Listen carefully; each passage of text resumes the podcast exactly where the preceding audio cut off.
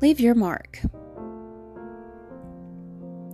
I think we all strive to make a difference. At least most of us. And I think that sometimes even the smallest things can leave the biggest mark on someone's life. And every opportunity that we get, we should leave an impression. My prayer is that if you're working toward the goal of just making the world a better place to live, then you're working on becoming a better person.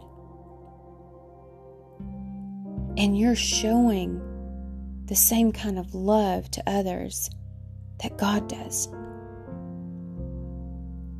And I pray that if you're trying to make a difference in one person's life, that you'll make sure that it's a mark of beauty and not a scar. Make it something to be proud of. The whole world needs a little more kindness, love, and laughter. So don't be the one who brings the storms. God's got a plan. He's got a plan for each one of us. Before we were even born, He had this laid out. But there are times when we tend to get just a little bit sidetracked. And that's okay. It is. I, I, don't want anyone to think that it's not okay because we are all human and we will make mistakes. But that's how our messes become messages. And we just, we have to remember that everything we do is being seen by someone. So it's imperative that we make doubly sure that if we're leaving a mark, it's inspiring. We need to show the whole world that we can make a difference and that life can be so amazing. It can be so fun and full of adventure. We just have to know how to embrace it and then pass that pass that on, pass that knowledge on to the next person. There's a speech at a college graduation that Denzel Washington gives, and there's one quote in that speech that stands out to me all the time. And he says, When you become successful, Reach back and pull someone else up. Reach one, teach one. All of us, every single one of us has a purpose. And they and we have a path. Now I know typically we tend to take the path that most people travel. And I think the reason that we do that is because we're just too afraid to think outside the box.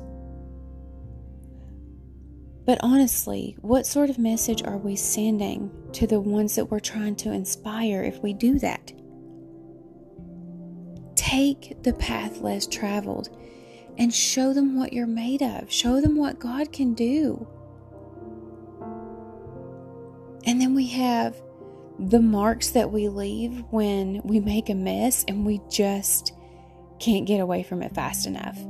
I like to call those skid marks. But I think most of us can turn our lives and choices into a disaster. But are we choosing to run away from that disaster as fast as we can? Or are we setting the example and pushing through? Are we praying for God to help us? Because repentance and grace is going to get us through these tough times and it's going to prove to other people what can happen when you actually trust in God.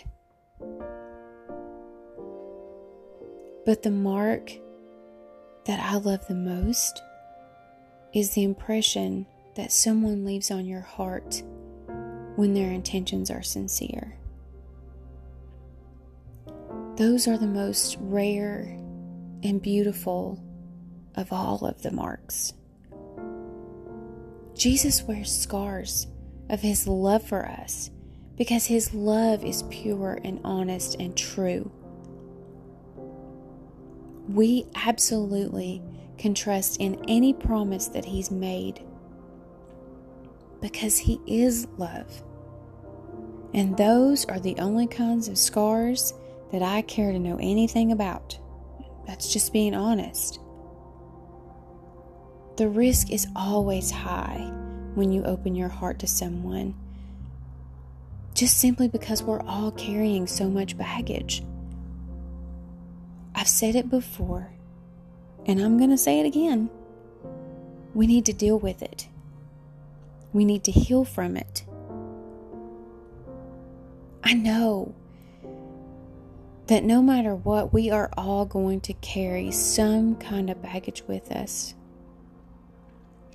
But my hope is that when we do, that we find the person that will help us unpack. Maya Angelou says, if you're going to live, leave a legacy. Make a mark on the world that cannot be erased. We just need to figure out what mark we're going to leave.